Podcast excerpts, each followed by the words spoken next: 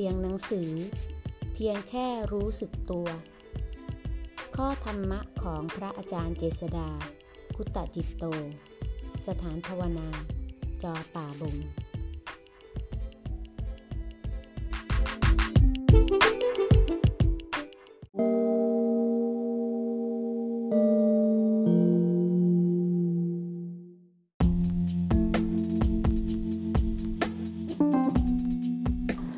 หน้า 110 เมื่อใดใจหลงเสียแล้ว เมื่อนั้นใจก็มืด เมื่อใดใจรู้สึกตัว เมื่อนั้นใจก็สว่าง แต่ความมืดสีขาวก็มี ใจมันก็ยังหลง หลงว่าใจนี้สว่าง ยังตกอยู่ในเงาของความไม่รู้ ไม่รู้สึกตัว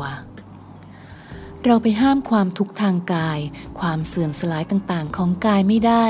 แต่เราสามารถที่จะเริ่มต้นในวันนี้ที่จะพัฒนาจิตใจให้ไม่ทุกข์ไปกับความเปลี่ยนแปลงได้ พระพุทธองค์ตรัสไว้ว่า